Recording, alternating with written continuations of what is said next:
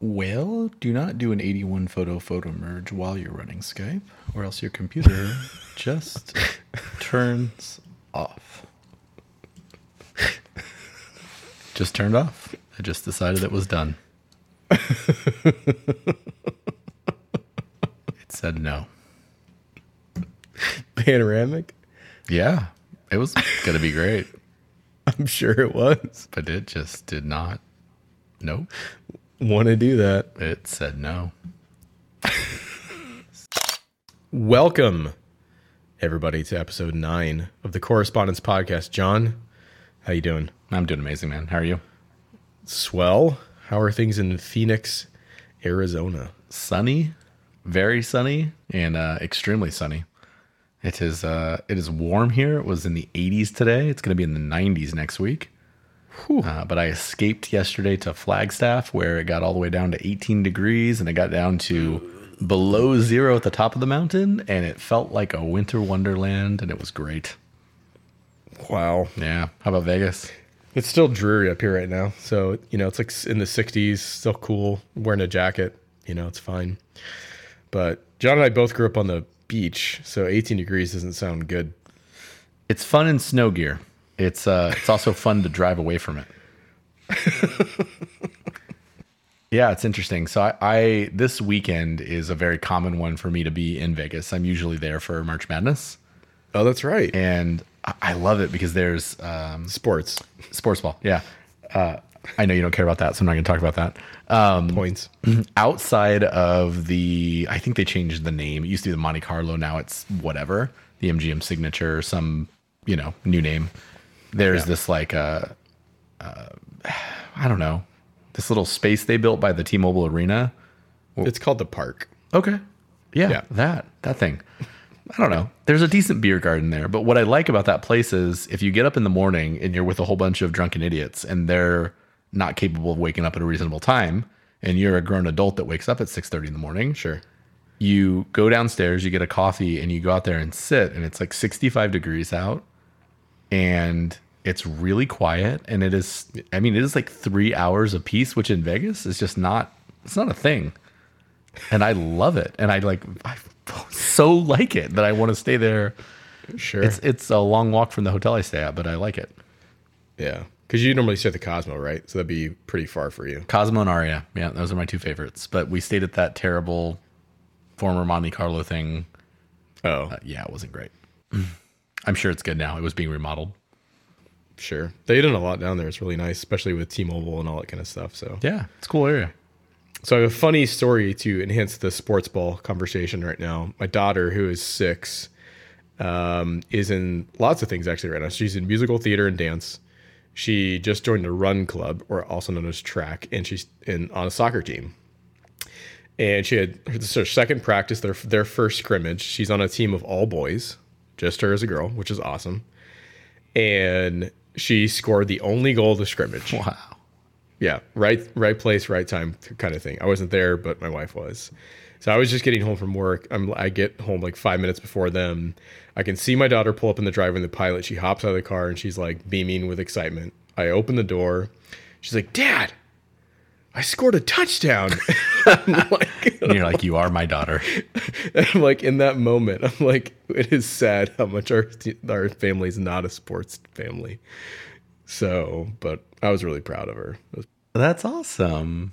I like that she's doing that. That's really cool. And my wife quickly informed me, she goes, as awesome as it was scoring the first goal, she was definitely the last in on sprints because she found a dandelion. She was blowing the dandelion. Hey. I'm like, you know, If you don't stop and smell the flowers every once in a while. that's it, literally. So how is so we're on we're what two episodes away or one episode back? No, last episode we covered your uh, very controversial new purchase. So how's that going? Man, I am really happy. I uh, All right, tell tell me about it. Yeah, there's a couple things that are interesting. So obviously, I am fully breaking all of the goals of having thin and light. I've Okay. I've added a battery grip, which makes it really big. You know, I've got a, a couple different lenses that are of different sizes. Um, and I've been shooting a ton of video. So what's really cool about it is uh, I like the camera in general. I sent you a few photos. We went to San Diego, and I, I sent you some of Ocean Beach, which I, I Beautiful. I was really proud of. Uh, I'm not often very proud of my photography. So, um, but what's cool about that is on the trip out because I was doing the 30 day challenge, uh, which is I guess I can share. You know, uh, I'm I'm I'm doing an extension of the podcast with this, which you know we'll get to. Okay. Uh, but I recorded probably 25 videos on the trip out. It was a one day trip for context. Uh, and then yesterday up in Flagstaff, I think I recorded like 30, 32 videos. Um, so I'm learning a lot about that. I'm really bad at it, Okay. which I kind of enjoy because it, um, not, not that I'm good at photography, but at least I feel like I know what I'm doing. Sure. And with video, because I don't know what I'm doing, there's this beautiful kind of, I don't know. It's, it's cool to be in a beginner mindset again.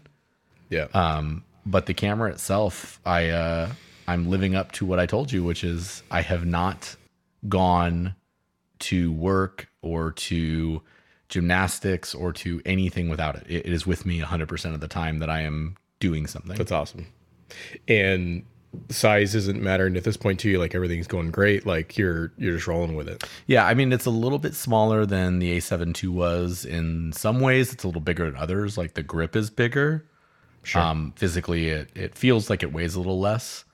Um, Okay. But yeah, the the size is no big. I I I think you know taking it daily with the 35 is more interesting than taking that big 50 with me. Yeah. I love that 50. It's probably the best lens I've ever shot anything on Sure. but the 35 makes it really portable and yeah it doesn't fit in the same bags that the leica did but honestly it's good enough that it's Right. you know fits in the big peak design backpack just fine is it accomplishing the goal that you're you know or at least trying to head in the right direction of capturing those impromptu moments in life that you know you're only getting still photos of before yeah i mean the videos are terrible so i'm capturing them which is great and i don't know how to edit anything. And um other i mean but yeah i'm definitely recording them. So i feel like at least there's now this shot that i'm going to get something really good. Yeah. Uh, what I am discovering, and it's, I mean, you already know this, so I'll sound like an idiot, but um, I just have never been a fan of zoom lenses. Like I, I've always been a guy that loves primes. Yep. Because I love portraiture. So it's, Sure. you know, nothing better than a 50 or an 85 taking a great portrait. absolutely But when you're trying to shoot photos of your kids, if you don't have that 70 to 200, I don't know why you take your Yeah. camera because you can't see anything and you're so far away that I Right. I am so envious of those folks that have those lenses. the your breakdown in ages again izzy's how old Uh 11 4 and uh, going on 2. Yeah so i mean they're they're not standing still long enough for a portrait No. you know No. And so I have a few good portraits, but they're even those like they weren't ready for it, you know. It's just a good moment. But yeah I can really appreciate a zoom, and I can also, and I've never appreciated this, I can really appreciate why wide angle shots are great. Mm-hmm. Because now that I want to stand up and take some landscapes, it's yeah I am anxious to put my hands on a 15 or you know something 24, even like something wide enough to do that. Sure. So just getting into like some of the editing stuff, like what's been the biggest surprises as well as uh, like obstacles for you? Ooh, so I, I mean, you criticized me uh, by complimenting me on the fact that I just went for log right away. Um, I for some reason thought it was going to be easy. Sure. That is not easy yeah. because I mean it's all the same things you do in a photo, right? So you're messing with all the same exposure and shadows and highlights, Right. except then the next shot was 30 minutes later. Mm-hmm. And so you're color grading at a completely different I, I you can't copy and paste like it Nope. is yeah. brutal and I kind of I mean I regret it in some ways because maybe a smarter man would have just shot on auto for a few months. Sure. Um but it's also kind of great. yeah. I would liken that to like a factory worker and literally his entire job for that one day is to pull one lever, right? That's the equivalent of like that same person coming in and be like, okay, cool. Everybody else's job is to pull this one lever. And I know you're new, but I'm going to give you 15 instead. Here it is. Good luck. And, you know, log is just so temperamental, you know?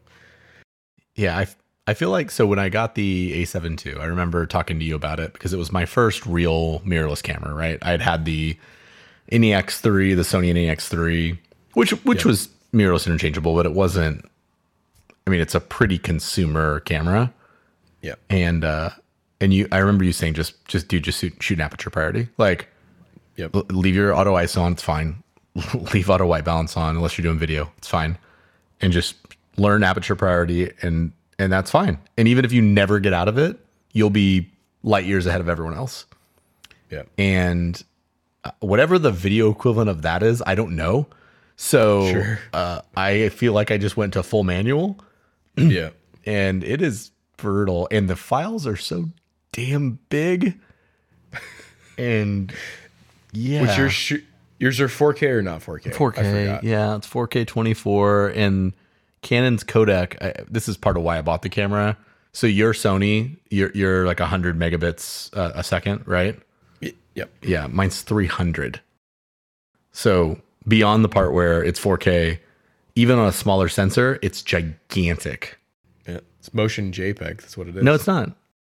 it's not motion. It's JPEG. not. That's the uh, uh, 5D Mark IV. 5D Mark IV. Yeah, Okay. no, that is crappy.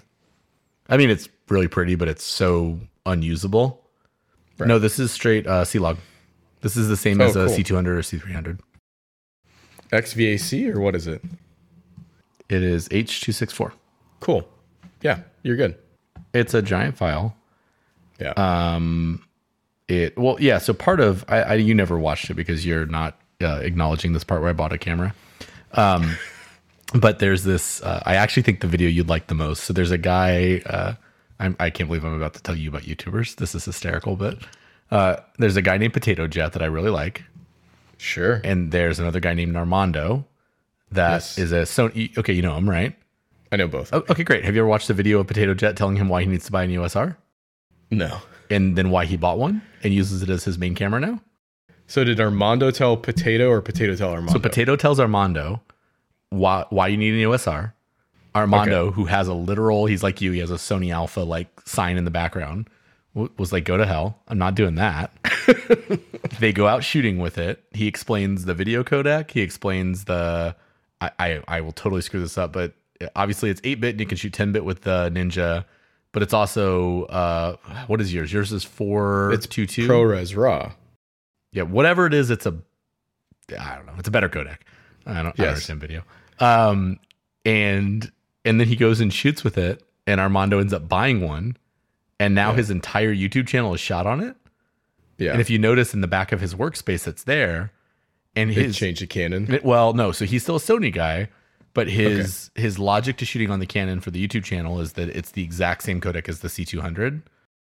Yes. So he can. It, there's just nothing to do between moving files. okay. So it's the same reason Maddie uses one is because all the B roll matches, and same reason Peter Yes. McKinnon uses one. right. So that is my that was like my motivating video, was that video It- for my C200. I needed to match. yeah, like Maddie just oh because you're getting a C200 next. Is that what you're saying? I hate you. I love that you got there. it took you so long. um, Maddie just posted a video about you know it's like a mini yeah, like C200 right like which I think is great Yeah. so um, that's cool no dude I'm seriously happy for you and I'm glad you're you're foraying into video and have you got like a Joby or anything to put it on just to set it down and like record you and your daughter and it got it okay cool So I I have uh, Joby with the uh, not not only that I this is going to be your proud moment. Are you ready? all right Okay. So I bought the Joby 3K. I bought the smaller Okay. one. yeah um, I put it on the first time and you know used it a few times to vlog. Yeah I've got a lot of log files saved that if you want to ever edit into something, you let me know. okay And I went to take the camera off and I almost lost my brand new camera because the quick release on the 3K is atrocious. I don't know what you call that mechanism, but I Yeah. I am out. so I went down like a 5-hour rabbit hole on what is the right tripod mount? What is the right Sure. ball head that you should use between Manfrotto and the Arcos and like why Yeah. you would use one or the other? right and I changed the ball head on my Joby. Okay. And I've committed to a mount and I'm using it for everything. So my my MeFOTO tripod, uh, the Joby Uh, ev- everything is all matching this, and my peak design capture are all the same. Arcus- are all the ar- Arca Swiss. yeah, they're all Arca Swiss. It's the best, man. Isn't that crazy? I learned about mounts. I know. That's impressive. Um, yeah, dude. Like I, when I bought my little Sony, not it's not Sony, it's a little uh, Manfrotto to go to Africa. That's that's the time when I got into mounts, and I'm like, what is the deal? Because I was going back and forth, and yeah, Arca Swiss is the best, man. Yeah. My only complaint, if I can give one, is that it is a universal mount, but they're not the same size. There are different sizes, I believe. Yes. Right. So like the peak design capture is an Arca Swiss, and I can put that on my tripod, but because it's smaller, it's like screwing in pretty tight. Oh, correct. Where the one that came with the tripod's much bigger. And it doesn't feel like it's gonna fall off or anything, but it does make me a little bit nervous. Right. I agree. Yeah, eventually I want to just get the um whatever the SwitchPod that just came out that everybody's talking about. It's still on Kickstarter. Like that's I totally yeah. kickstarted def- it. You did? I can't wait. Yeah. Have you have you seen it? It's amazing. I've seen tons of stuff on it. I haven't donated my money yet, but no, like that that to me is where your moments captured will go like you just set it up at night playing a board game and you might you know record an hour and you might use 10 seconds of it but like you got it you know Yeah. I um when my wife was gone last week, I just set up a video of me doing Emma's hair. And in that, you know, 2 minute time frame me trying to do her hair, all these emotions came out, right? And like just screenshots from those that one 2 minute, you know, moment that we had. And that's it, you know, it's just impromptu moments where you can try to capture it on film. You can't, you know, make photos that have that lasting of a memory. It's only done in video. Yeah. I mean, So- I, the couple things I need, I need like a week where you're living at my house where you're like, hey, your camera should be out right now, Sure. Um, just to form the habit yeah. and to point out how to do it. And then I need to figure out like, yeah, great. So you did all that. I, I don't, yeah, I I don't know how to manage these f- giant files. I don't have the right solutions. I mean, you're you're in a pain point right now because your entire workflow and setup's been photography at this point. Like, and it's been fine. It's great. It's so good. And now you're introduced to large file sizes and a processor speed that actually matters, and you know all the things. So I am Yeah. I am hurting. I mean, yeah, so I guess I'll I'll elaborate on the thing I was saying earlier. So here here's my kind of mission. So you broke me with Matt D'Avella. Like I Yeah. I love hate him.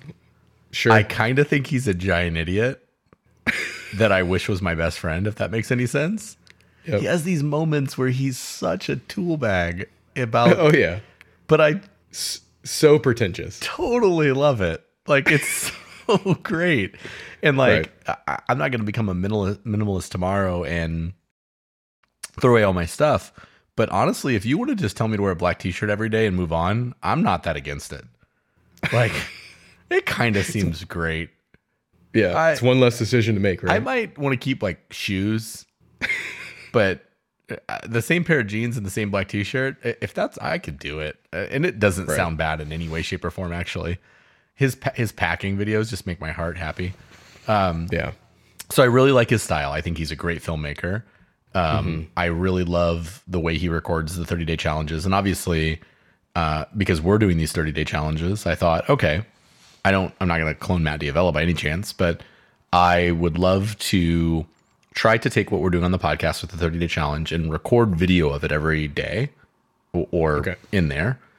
And then at the end of each 30 days, just put that to YouTube, even if it's crappy and, and the reason not so much being like make a great film that's eight years from now i know but i feel like if you're at home and you're listening to me going through the uh you know the the close the rings challenge right and you have a video that has on day five me telling you how terrible it is and how much i don't want to do it Right. then maybe on day five for you you're like well okay yeah I, I- i'll do it because he told me to um, sure, and so I've been doing it, and I, my mission is to put out the first one here in a couple weeks that's cool. of the challenge that I did last time, which is the the keto diet. Um, I have some problems that I'd like to talk to you about. That I did some things I did wrong in it. Okay, Um, but I'm I don't know. Does that sound like a? What do you think? Like uh, that's my idea. I love it. I think you know you're kind of documenting your progress and you're going to remember it you know the i can relate to personal stuff a lot like grace and emma undoubtedly will remember things about their childhood now because they've seen it over and over again and they remember in such vivid clear detail because they literally have a video of the event so if it's for that for you for vlogging or what have you for 30 day challenge you'll look back in 10 years and be like wow i need to get back there or wow look at me now Yeah. and yeah, I love. So, do you know who Tyler Stallman is? Yeah, I like him a lot.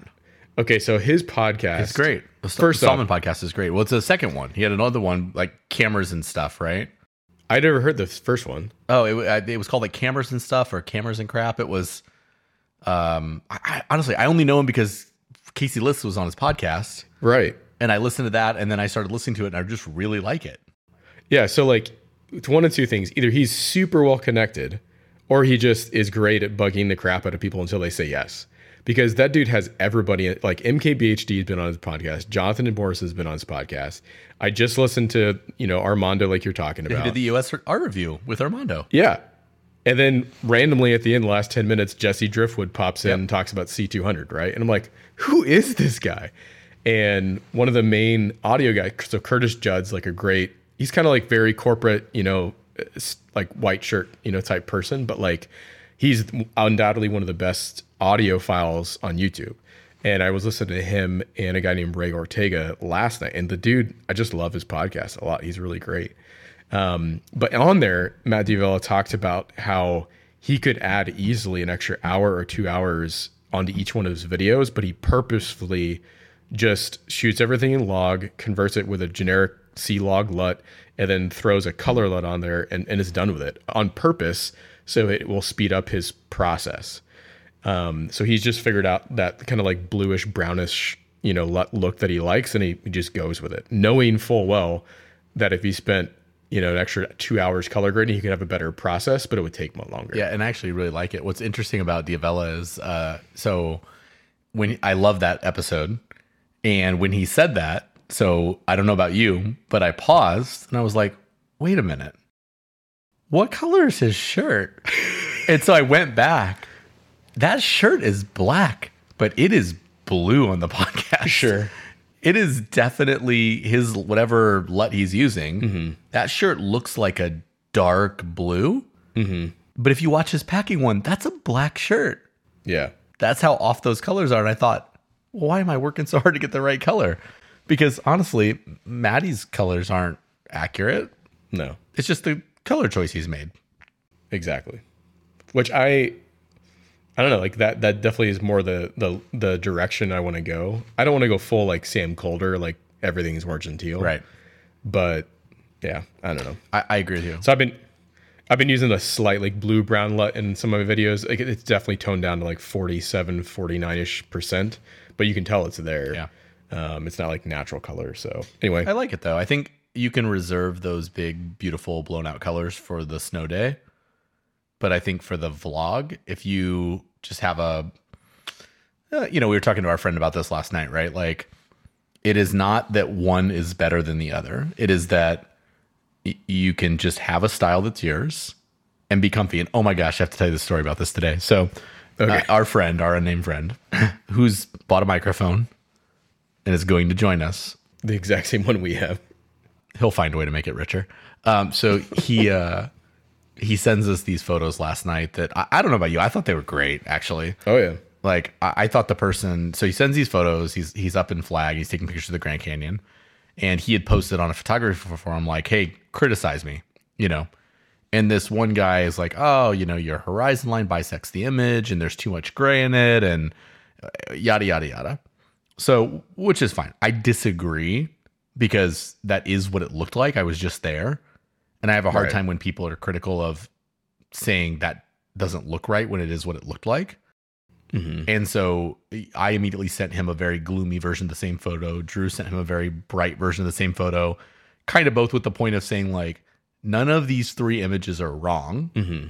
They are points of view on a thing you just saw. Yeah. And what you have to reconcile in your brain is which one do you want to, I don't know, remember or, you know, artistically express, right?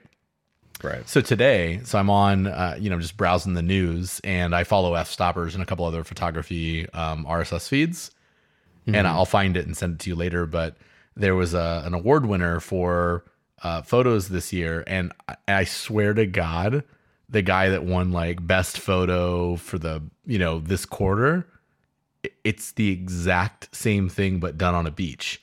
So it's the horizon line bisects it exactly.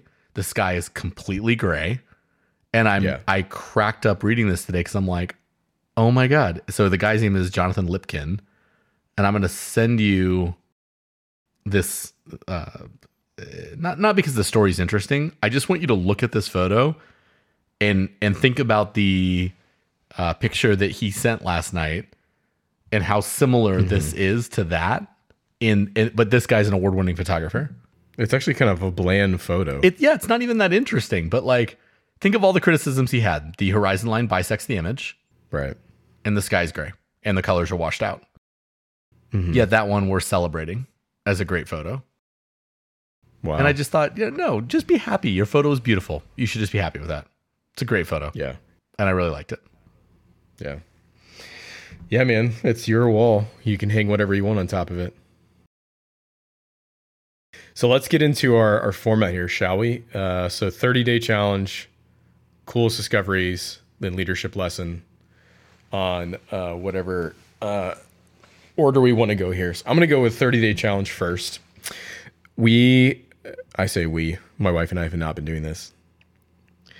So 30 day challenge for me has been no added sugar or uh, no sugar as, as a whole. So I, I'm not cutting out or I'm not looking at like, hey, is the yogurt I'm eating have five grams of sugar in it? Or am I, you know, have a, a box of cereal or whatever? Like I'm not going and getting a donut with my afternoon coffee or I'm purposely not, you know, chugging down on like chocolate covered almonds at night with my wife. That's what I mean. And successfully, my Streaks app says 22 days now. So I'm going strong. Uh, everything's going really well. My, I think the biggest thing that I've, you know, really uncovered, which is not surprising after hearing other people have done this, is just the leveling out of energy. And I used to get a drastic, you know, spike in energy after lunch, and it would crash in the afternoon. So thus, I'd get like coffee and sugar, come back back up, and like an hour later, it's back down again. And now I definitely feel like my days are more even keel uh, from an energy perspective, which helps me. You know, I come home from night, you know, a, a, day, a long day of work, and my kids are not, um, or I come home from a long day at work and I don't have, you know, a, a downer moment for my kids. I can come into the door and immediately be present and aware with them. And to me, that's a big benefit because anytime I can be a little bit more present for my kids and my family, that's that's worth a the challenge. So I love it. I don't know what we're gonna do next. I think my wife and I are gonna start probably doing something physically related, like exercise or running, what have you. But um, yeah, it's going well. So uh, obviously we've handled these 30 day challenges a little bit differently. Are you gonna stack? Are you gonna take my approach and keep it? Like, what's your? I, Yeah, I'm trying to think. My first 30 day challenge, what was it? I'm looking at my our prior notes here. Um, wake waking up. Yeah, early. that's So I right. definitely, Yeah. I definitely have not stuck with that. Um, I tried to. So 6 a.m. That was you know the goal, but I've definitely fallen away from that. So now the sugar thing, I think I can definitely stack on top of that now with maybe trying to go a little bit more full keto. Um, on you know adding on top of the sugar but i think that's probably the direction me as well as my wife will do the next you know 30 days so, do you think? Like, is there a noticeable difference in your in your body? So I know there's an energy difference. Have you lost any weight? Is there anything? No so i when my wife is gone two weeks ago i started doing some intermittent fasting. I think i test you that. And i definitely lost some weight pretty quickly but now it's kind of stabilized. I don't know if it's because i haven't kept that up since she's been back. My wife and i love to connect at night over a tv show and popcorn cheese sticks pepperoni slices. Like that's our our mantra for the evening typically. But we by doing that it kicks off you know the intermittent fast late at night because like typically if i was doing that my last meal would be around 4.30 or 5 and then you'd fast till about 9.30 to 10 the next day so that's probably one thing that i need to get back on um, because i actually like the the not only mental clarity but also just the physical differences between that Yeah. That's awesome. I, I know when we talked about it last time, you brought up. It's funny you brought Matt D'Avella, right? Because he's he did that video about that and like literally looking what's inside of his bread. Uh, and so I think about it a lot because my 30 day challenge aligned a lot with that. It's not the same thing, but there were some similarities. And I had some interesting discoveries that I hope I'll get to document in the video. And maybe in this, I'll try to unpack that a little bit. But so my 30 day challenge was keto, was following a ketotarian diet. Um, so, uh, you know, the ketotarian diet's a really interesting one in the public eye. It gets a lot of noise. It's very It does. it's very Tesla-y. Like you, it, they can't just have a day where no one talks about it. Everyone's got an opinion, and and I don't even understand why. I think, you know, there's people that just have no vested interest in it all, and they go out and they're like, ah, "It's the worst thing on earth. that's killing you." Like, br- breathe. Like everyone breathe. It's fine. Yeah. You don't have to judge. Um, so I I told you I'm trying not to do the cheater keto, right? I'm trying not to eat um, bacon and cheese every five minutes and pretend like I'm on a diet. Um, Sure. Okay. But I uh, I started on the 20 so what 25 days ago. I think similar to you. Um, And so it's been really, really interesting to go through. So I started recording videos right away. Okay. And my very first video was very like, here's who I am, and this is day one, and this is how I'm feeling. Okay. And day one, two, and three were kind of what you expect, right? I had the keto flu. I felt awful. I really didn't like anybody. um Why are you so mad, John? Yeah, man. I was just grumpy and I was sweating. Like I so I was with our friend and I said, I- I'm not a sweater. Like I could go run a mile right now and come back and have a light sweat. Like it's just not in my DNA. And I was pouring sweat just on a Tuesday at noon. Um, because I guess. And um you know, I was on some of the Reddit forums and reading and trying to keep up, but those are a hard balance because there's some good ones in there, and there's some also like if you don't lose 40 pounds in eight minutes, you're you're an idiot. Um, and so uh, I think day six or seven kicked in, and it f- just felt pretty good. And like you, my energy level changed a lot. And so what I found is uh, I'm not hungry, and when I get hungry, it isn't the same way I got hungry prior. So I don't get hungry in my stomach. I don't feel like I want to eat that way. I notice that my energy level's slipping. And that to me is uh, like, oh, I'm hungry. I need I need energy, right? right. And then when I eat, it's pretty quick back up to normal. And there aren't these wide wild swings anymore. So I don't like get to three o'clock and need a cup of coffee. Um, it's funny, I, I drink a lot more caffeine right now, but it's not because I need it. It's because I'm bored out of my mind.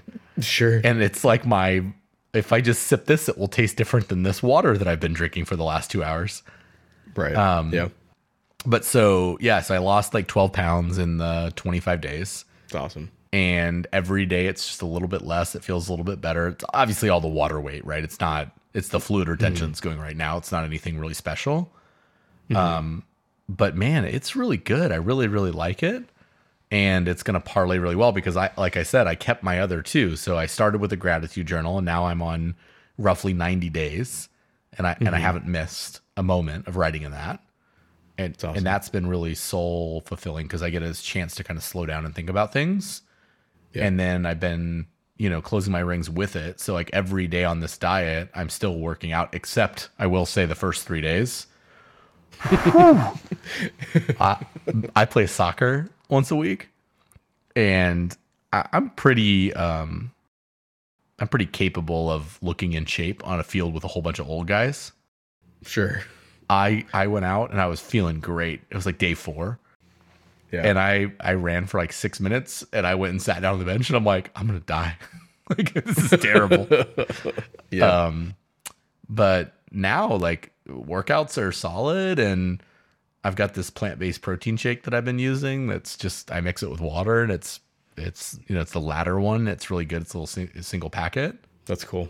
And um, I mean, I, the one thing I will tell you is Fridays. So being Catholic, having Lent. Got it. So Fridays are a combination of keto, of the pescatarian diet, which is Catholicism. So it's like the ketotarian diet that I'm trying to work towards, Mm-hmm. uh, and then having three kids. That's a lot, Yeah, it sucks. Fridays, Fridays are not the best, right? and road trips not the best either. Yeah, because yeah, you can definitely eat. I mean, technically, you can go to In and Out and get a protein style burger, and you'll be fine. You know, skip the fries, whatever. But there's a lot of discipline there to do that. That was on Thursday. Uh, on Friday, when I drove back, let me tell you what a, a road trip with no carbs, no protein that's not fish, and driving seven hours is. It is called you just take seven hours and don't eat. And you just, There you go. I literally, Intermittent fasting kicks I in. literally went to Starbucks and got a sous vide egg bite and peeled off the bacon and threw it away. And it was the saddest moment. I just was sad. Wow. Yeah. Yeah. Road trips suck. So I have a couple questions. Have you started supplementing your water with a lot of Lacroix? No. So I Okay. I am not a big LaCroix fan. Okay. Cool. Um, I do love sparkling water. I am an old man. I love a Perrier. I think it's delightful. I love a uh, a good Pellegrino, and occasionally I want a Lacroix, but that's really like we're at a party and someone's got it in the cooler, and I'm gonna do it. But if I have a choice, Lacroix for some reason tastes um, artificially sweet to me. okay. Uh, whatever they're doing, I don't think is legit. Sure. I don't know. So you might invest in Pellegrino and like lime concentrate or Pellegrino and like lime so you can squeeze out the juice, but like that'll help you out probably a lot. Yeah, the lime Perrier is delightful. It's one of my favorite things on the planet. Um, and, and you know what? I, it's funny. I don't even miss the the sugar of it. But what's interesting is how much you taste the sweetness of other things now. And I know this. But I've done this before, right? It's not my first time on keto, and I've done Whole 30 before this. But everything that has a little bit of sugar in it becomes a burst of almost overwhelming. Like I had a piece of gum and it hurt my face. It was so sweet. Oh wow. Yeah. But it's just because you, when you don't have it, your body's like, "What is that weird Right. substance you're putting in me right now?" sure. Um, but yeah, I mean, it's it's really good. It's um, it's hard in some moments, but my plan is, you know, I told you I want to stack these, so my plan is to run this for like three months leading up to our vacation, and and I don't really want a cheat day. I don't want to be us sitting at Arby's, uh, you know, six years ago. like I'm trying to Sure. just run it for real, and I haven't had any. I haven't had any moments of like, let me just have 10 of those fries and I'll be okay. But back to what you were saying, this is the part that's been interesting is, you know, I, before I would, I, I have the fundamental understanding of what's a carb and what's not, right? yes. um, A lot of people don't, by the way. Um, sure. But I have definitely been package checking everything that I eat. And Yes. little things like beef jerky, where it's like, oh, well, that's that's fine. I can have that. Mm-hmm. No, you cannot. So to me, the leveling off of energy, not having like spikes throughout the day, I know there's medical purposes, like that's insulin probably. Yeah, totally. um, which I, you know, like you, I'm not like a medical expert on, but I know it's going to have long term like positive ramifications for you. So that's awesome. It's working. Yeah, it's. I mean, it, it- exactly that, right? It's your blood sugar, and it's really nice to not have those wide swings because then, I don't know, you don't get to the end of the night and you're not awake when you should be asleep. Like I, I am at ten o'clock. I am exhausted. My day is done. My body's like, hey, we're we're we've consumed enough energy to get you to right here, so you're gonna go to sleep now. And if you don't, I'm gonna be mad at you. And I I've tried. I'm doing a Game of Thrones rewatch, and you know, you try to do the late night, like watch an episode. No. Yeah. Read a book. No. Halfway through and you're done. Um, but I'm really excited. I mean, I, I'm also excited because from a weight loss standpoint, like there's just an inherent benefit to dropping 10, 15, 20, 30 pounds, right? That you physically don't feel as exhausted running up the stairs. You can play with your Sure. kids a little bit longer. Like all, all those other ancillary, you know, nice things are there too. And you fit in your clothes better and all that stuff too. So there's the vain part of it too. Yeah, it's good. All right, so I guess I'll go first with coolest discoveries. Well, you didn't. So you're not going to do a 30 day challenge? You just won't decide? Oh, my next 30 Yeah. No, my next 30 day challenge. I feel like I always discuss, decide with my wife and then I recap with you afterwards. Uh, you know, we got to get to the point where we decide with her before and actually tell the, the crowd what you're going to do. I know. Commit to this. Yeah. So if I was going to do it, it'd be um, probably we're going to go like mental slash soul, as John would say. But um, the the reading thing would be a great thing for me. So I've really talked it over my wife and trying to have a moment, as opposed to always defaulting to media in some way, shape, or form. Whether it's half an hour, fifteen minutes, an hour, an hour would be long. We've already talked about that, but um, you know, when we're the kids are in bed, we've already kind of tucked them in for the night, and the next chapter of the, the day is is starting to commit to reading in some way, shape, or form. So I downloaded a book called Essentialism recently. I'm loving it. I'm like only on chapter two. Um, it's a great book by Greg McKeown. There's also a book I've been wanting to read for a long time called Man's Search for Meaning. And um, yeah, I just need time to do that. So committing to take the time to do it to read it, I think it will be a great help. So that's what I'll say for audience. Okay. I'm going to, we're going to check on it in 30 days. And then Michael's going to come back and we're going to see if he's still brushing his teeth. That's going to be I love, I love our that. 60 day check. Uh, so I'm of two minds. So I I want to convert keto into the ketotarian diet, right? The pescatarian version of it. Although I was debating doing one more month of the regular version first before moving to that. Um, part part of it is so I guess this is where I want some advice. So in recording this video, um, I'm I've been recording a lot vlog style of like, hey, it's Tuesday. Here's how I'm feeling. The problem is, I feel like if that's how I'm going to record it, I should have published that already. I don't think that has as much value 60 days later. Mhm. And, and that's what I think I'm messing up. Like, I, I've been trying to record some B roll of like me just like working out on the bike or, um, you know, weighing on the scale or doing those other things, right? Um, Which is fine. But uh, am I doing it wrong to be kind of talking to the audience? Or, you know, because like a D'Avella or a Peter, they do like kind of a one sit recording of what they happened over the last 30 days or 60 days. And then the B roll fills in the gaps. Yes. So I feel like I've done the, done the wrong thing by vlogging without publishing. Well, I think what you're alluding to is daily vlogging, which is a big commitment. So ask yourself, do I want to be a daily vlogger? No, I, I want to, but do, would I record daily and then publish it once a month?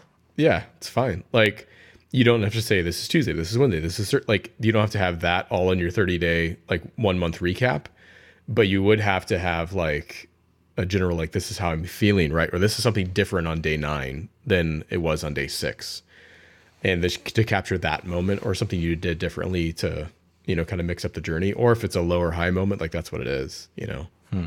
Like on the road trip, I every time I stopped to charge, I recorded, and I talked about where I'm at, and what I'm feeling, or um, weird Yeah. different places I stopped. And I, I don't know if that was good or bad, but so I'm debating again. I'm going to keep keto, so my 30 day challenges don't stop. I'm going to keep gratitude. I'm going to keep closing the rings. I'm going to keep keto. Uh, but I'm thinking, uh, for the sake of this YouTube idea I have of of saying for 30 days, I'm going to record a video every single day for 30 days.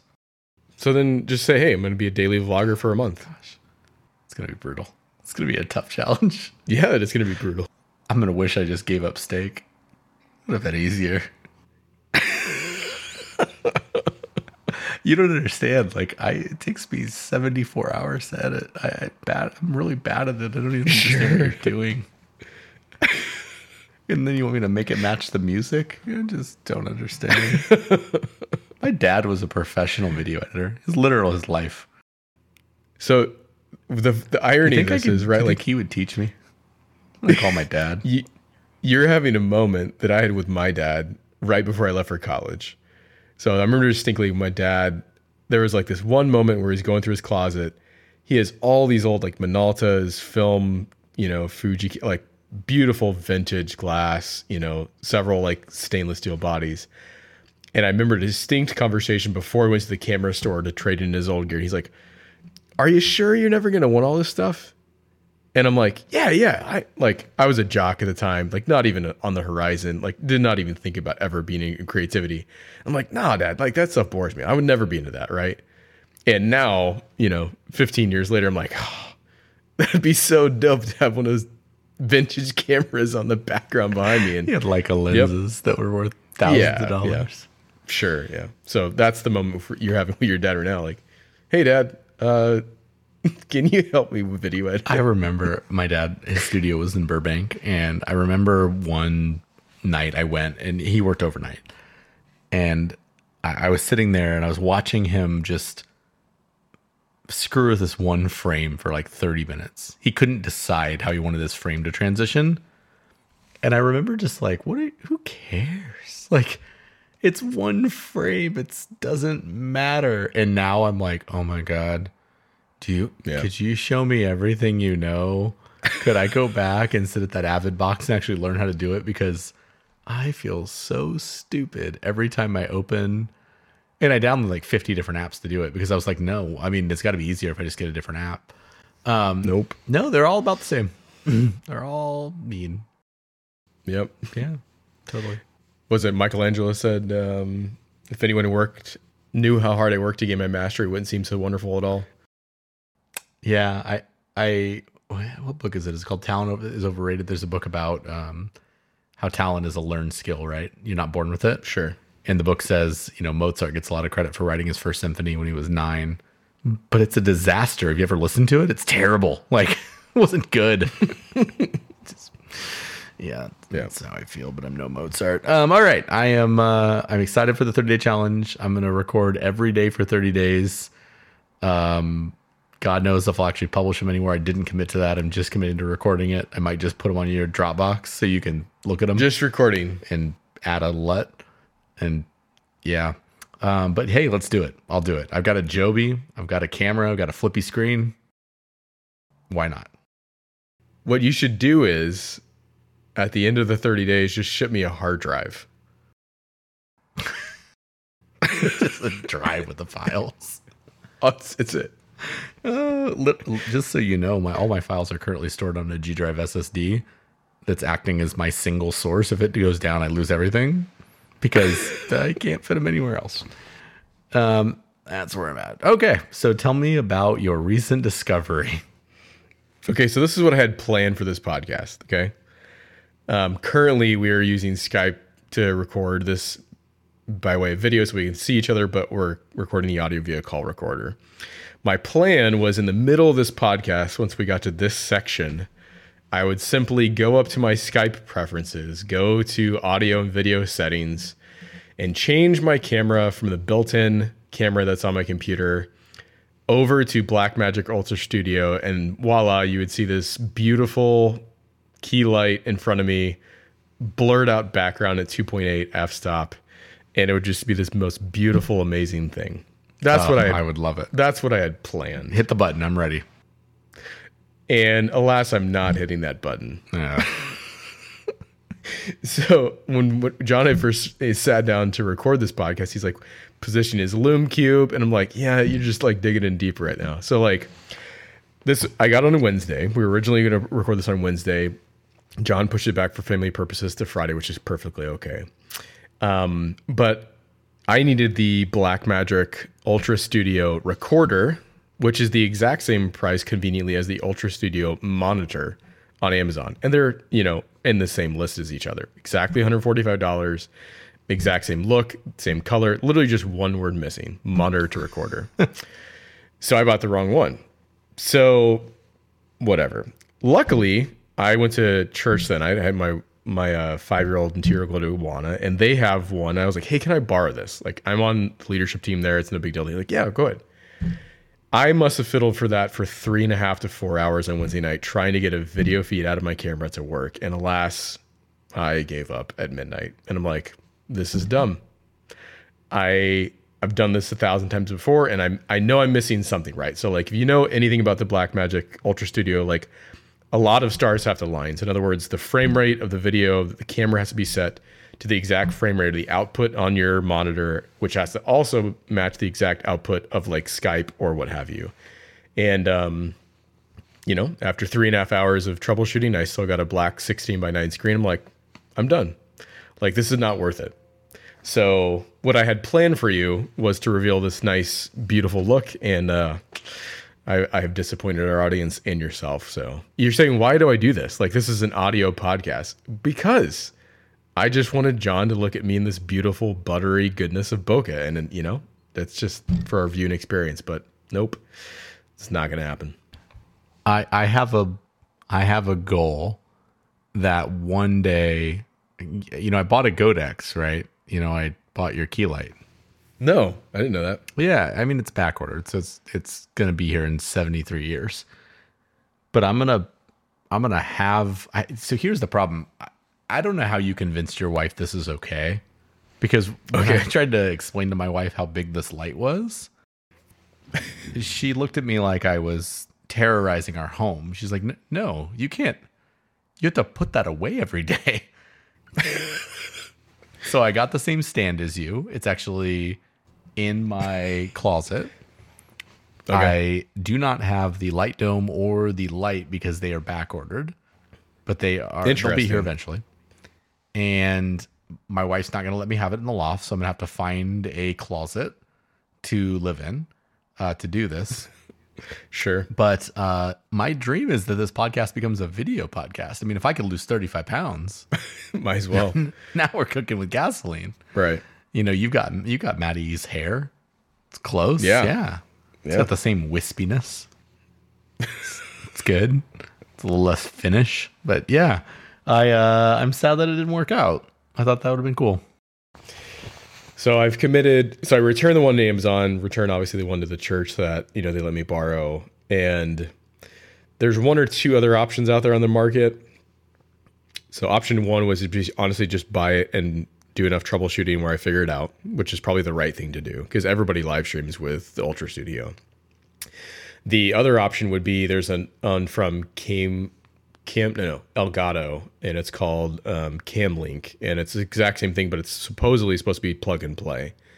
Um, so that would be nice. Um, it's around the same price, and there's some other higher end options, but I just don't. I'm like this is just for fun at this point, so I don't know what I'm gonna do. But yeah, that's my coolest non-discovery. That's a disappointment, but you know that's what I'll share at this I mean, point. you did discover something; it just didn't work. Correct. I, I like it. Uh, mine's a podcast. I want to talk about um, a podcast I've been really enjoying. Obviously, you know I'm a junkie. I listen to a lot of them. Yep. It's very rare that I will take on a new one. So uh, every day of my life, someone hears that I'm into podcasts and they've recently discovered what a podcast is and they want to tell me about Serial and how I'm going to really like it or uh, true crime or whatever the the next one is. And I, I nod and smile and thank them for their recommendation, and then I move on because if it's on Earwolf or NPR, I'm probably not super interested in it. Sure. Uh, overproduced podcasts, not really my thing. Um, but uh, a friend of mine said, "Hey, there's one I think you'll like, and you should probably listen to it. And it's Conan O'Brien's new podcast. Conan O'Brien needs a friend. Have you uh, have you had a chance to listen to it yet? I didn't even know it existed. No. No, neither did I. So uh, Conan O'Brien. Um, so for me, I grew up on talk radio. I grew up in Southern California, listening to KFI AM six forty, more stimulating talk radio, and a lot of late night television. I really liked Dennis Miller. I liked um, uh, Conan a lot. I liked Dave uh, a lot. Um, and Conan in particular had a special place in my heart because he was so terrible that his show had this amazing amount of charm to it because it in some ways was awful, right? They always had terrible guests, the music you'd never heard in your life. Right. So they had to try things with comedy that I always thought were really um, out there and and fun. And so uh, Conan was um, the writers were on strike. This was was that a decade ago, fifteen years ago? It was a long time ago now, right? Yeah. And um, he did these skits that were amazing. So Jordan Schlansky was his uh, producer, and they went to Italy and and ate food, and it was one of my favorite skits I've ever seen in my life. Uh, and and from that point on, I'll, my dream in life was that Conan O'Brien would be my best friend. I just like him as a human. I just want to be him. And and then so he got the Tonight Show. Obviously, that went down. He fell off the air, and I thought the way that he handled that last two weeks, and particularly if you ever get a chance, the last episode. the last episode. Yeah, have you heard that? oh yeah. Oh my god, like that His whole speech on speech about not being cynical. ugh, Yeah. it is so fascinating and wonderful and intelligent and Yeah. so anyway, so when someone said he had a podcast, I was like, "Uh, uh, all right, like I don't watch him anymore. I don't watch him on mm-hmm. TBS, so we'll see. And I downloaded it and I listened to the first episode with Will Ferrell, and I was like, oh yeah, I'm done. This is great. Not yeah, I'm in. This is fantastic because he's not Conan being on stage trying to perform. Sure. He's Conan saying, "Tell him that story about that time you came on my show and that stupid skit we did. Go ahead, go ahead. This is awesome." and he's just listening, and I, I don't know. I, I don't even know why I'm telling you it's so great. It's just fantastic, and it's the best new podcast I've listened to. It's not due by Friday. It's not on my like automatically move to the top of my list when an episode comes out. Mm-hmm. But it's definitely great, and if you like Conan at all, you'll love it. If you don't like Conan, do not download it. I, I love Conan. I think one of my buddies that I was co-working with yeah, probably nine years ago at this point introduced me to Conan. And I love his wit. I love his charm. You know, he's great. So Yeah, it's all that sass, but it's not the. There's none of the TV. I have to go to commercial break and have to do this thing. Right. And uh, it's really, really great. The Michelle Obama episode is really, really wonderful. Um, I'm I'm about to listen to the episode with uh, Jeff Goldblum, which I heard is very divisive. Like you're either gonna really love it, or you're going to just be stressed out by how ridiculous Jeff Goldblum is. Which I think I'm going to be on the the former side of that. Like I, I think he's delightful. yeah. Um, but yeah, yeah. Conan O'Brien needs a friend is the podcast. So he's got one with not Colbert. Uh, what's the other one? Uh, yeah, Colbert. He's got one with with Colbert on there, so that would be, would be interesting to listen to. Yeah, he's got. I mean, he's got uh, Lisa Kudrow, and he's got um, Ben Schwartz on there, and there's just quite a few. Dana Carvey's really good.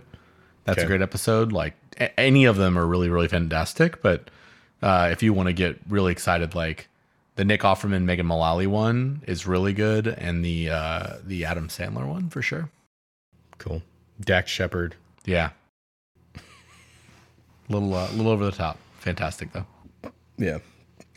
All right. Last but not least, what's uh what leadership stuff you want to share with our listeners? What have you been learning lately?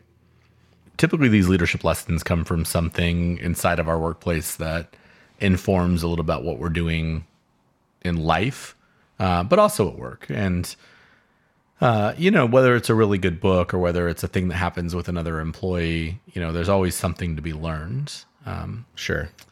but this last couple weeks, my my boss has done such an incredible job of showing me how important it is to sometimes go sharpen your own saw and just take a break from it all. And and not in a way of like, you know, vacations are good, right? I think we all know that sometimes you just have to step away and take a break. But Right. a vacation to sit around your house and occasionally check your email and catch up on Game of Thrones, it can be refreshing in some ways Right. but it doesn't really sharpen anything. It doesn't really make you a better leader when you get back to work. It just gives you a little space to relax. Yeah. And margin. It creates margin in your life. It does. And one of the things that I really appreciate about him is when he takes a vacation or when he gets away, he gets away. He goes and does something that's really therapeutic and you know, he does a lot of posting of that on social media and you you feel like, "Wow. That's that's cool." Like I'm just like I'm just watching that comedy special someone told me to catch up on. Sure. Um, so these last couple days, my my daughter's been on spring break, and I've been able to be home uh, with her. And every day, I've made it really um, purposeful in in spending some really great time together, trying to learn something. Um, and so we got to go up and introduce her to to the snow, which was really fun. Obviously, first time for her ever being on skis, and I hadn't been on a snowboard in eight years, so it was really nice to be out there. sure. And, and in some ways, it was just nice to breathe some fresh air that was different. But in other ways, it was also really cool to talk to her about resilience and like you fell down, like that sucks, it hurts, like get back up, let's go, and watch her kind of come in the first time. I mean, in the 11 years she's been alive, she's talked about wanting to be in snow and live in snow and be around snow. I, I mean, like three times a week, right? sure. And I she walked off of the mountain. She'd been, spent two hours in a lesson, and her face is red. and she's shaking and she's thirsty, but she's in that cold place where you're not, you don't even know you're thirsty.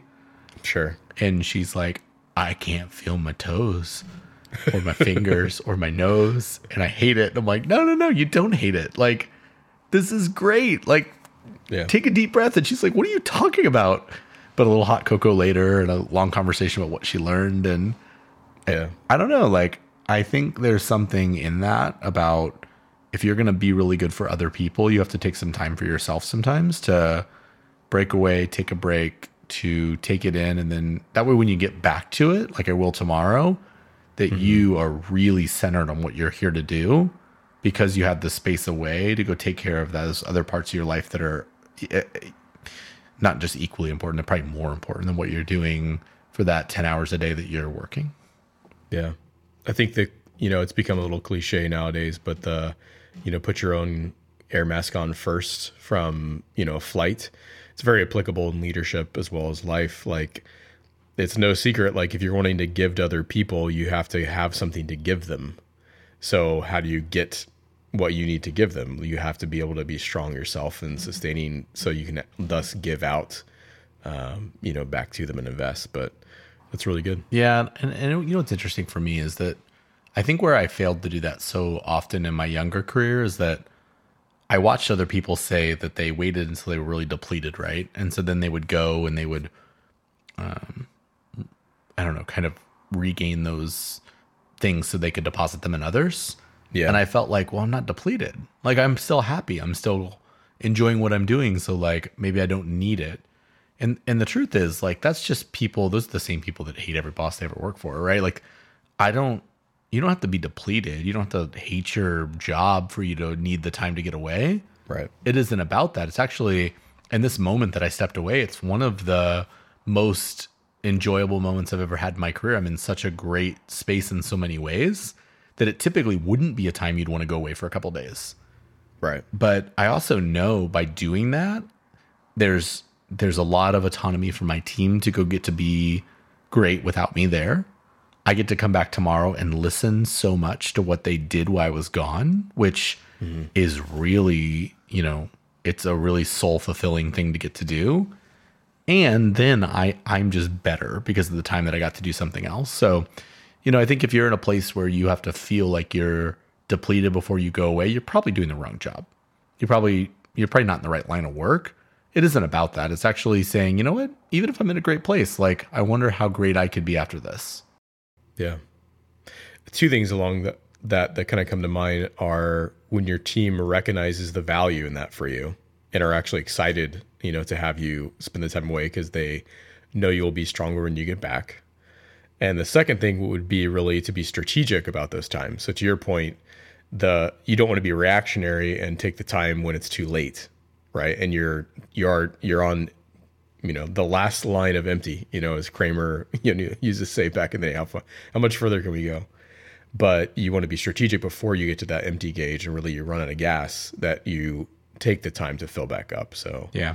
that's really good um i think with mine i'll theme it around that but in a slightly different way i, think i would try to be somewhat quotable here and say um, in a world that is wired for distraction, one of the greatest gifts you can give people is your presence.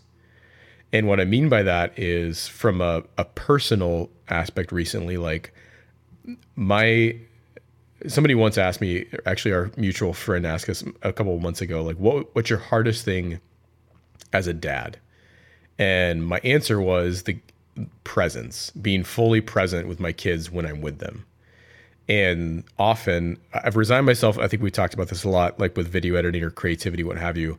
I'm never going to be the guy that comes home from work, sits on the couch, and watches a football game until my kids go to bed. Like that's just not me. I I really resist that image of a stereotypical American dad. But more than that, I think the substitutionary for that in today's day is being on our phones or tablets, you know, and while be physically present with you know our family, we're not actually mentally and emotionally present for them. So for me, that's the personal side of it is really trying to be present with my kids and my wife when I'm with them and truly giving them my presence. Um, but then from a leadership aspect, the presence there is honestly just making sure I'm there to support the team and being physically with them when they are going through tough moments and to celebrate the moments that they've done really well. Um, often you can't, I've met some people that try to lead um, from afar and that it just doesn't work. So the best kind of work I can do is from a leadership aspect of trying to serve them from a servant leadership aspect and lead from the front with the team. And that's what I've really tried to focus on the last, like I would say, 30 days is being present with the team, with them, so I can experience what they're going through and give them firsthand feedback, recognition, what have you. That's that's what I would say. Yeah, I love that. I think it's um you know, whether it's your kids, whether it's the people you serve at work, um, people really underestimate how important it is to be present versus to have presence. Like it is people want credit because I'm around, because I came to work today, because I saw you, because I sat on the couch next to you. Like that's not the same thing as holding your hand and watching the same movie or being there with you as you discover something. And and that presence really makes all the difference in the world to someone and how they feel about who you are as a person. Mm-hmm. And you can really feel the moments where that dips, where you yeah. you know you might be present, you're around someone, you see them, but like man, if that were the barrier to entry, we wouldn't have the divorce rates we have in the world. Plenty of those yeah. people are present. They yeah. they got home that day. They just they weren't there with that person in that moment sharing that experience. Sure. And and back to our kind of Brene Brown conversation from last time, like without shared experience, you, you don't you can't empathize with someone. You can't feel what they're feeling. You can't appreciate why they're where they are in life. Did you uh can I go back to last podcast for a minute? Sure. Did you ever get a chance to listen to What is Water? I did. What were your thoughts? I loved it. So the the default perspective um, and really trying to think about what is potentially actually happening and going on. Um, it was fantastic. I let um, I asked my wife to watch it, you know, the exact same time, and it was great. Yeah, I uh, not to push my like one on you by any means, but it is. I was thinking about it driving up the mountain yesterday of just how easy it is to just view your life from your own perspective and not to consider someone else's. Mm-hmm. And I had one of those moments where someone did something really silly and and I had the like ah, stupid idiot moment. And then you pause and you're like, or, or they don't have two hours to waste every night on Reddit to know that thing that you know. Mm-hmm. That doesn't make them bad. Maybe they're actually a doctor saving someone's life instead of sitting at a friggin' phone reading something like sure. stop being mad at them, breathe. Yeah. And and if you actually really feel that way, why don't you go open your door and talk to them about it? So that's it. Episode nine. In the can, man. In the can. Thanks for uh thanks for making the time, you know. Batter grip and all. Can I show you this batter grip again? I really want to show you one more time. Do I look like Peter McKinnon? Yeah, I I have a YouTube problem now. What's that? I listen I watch way too much YouTube. Oh, oh I was like, oh.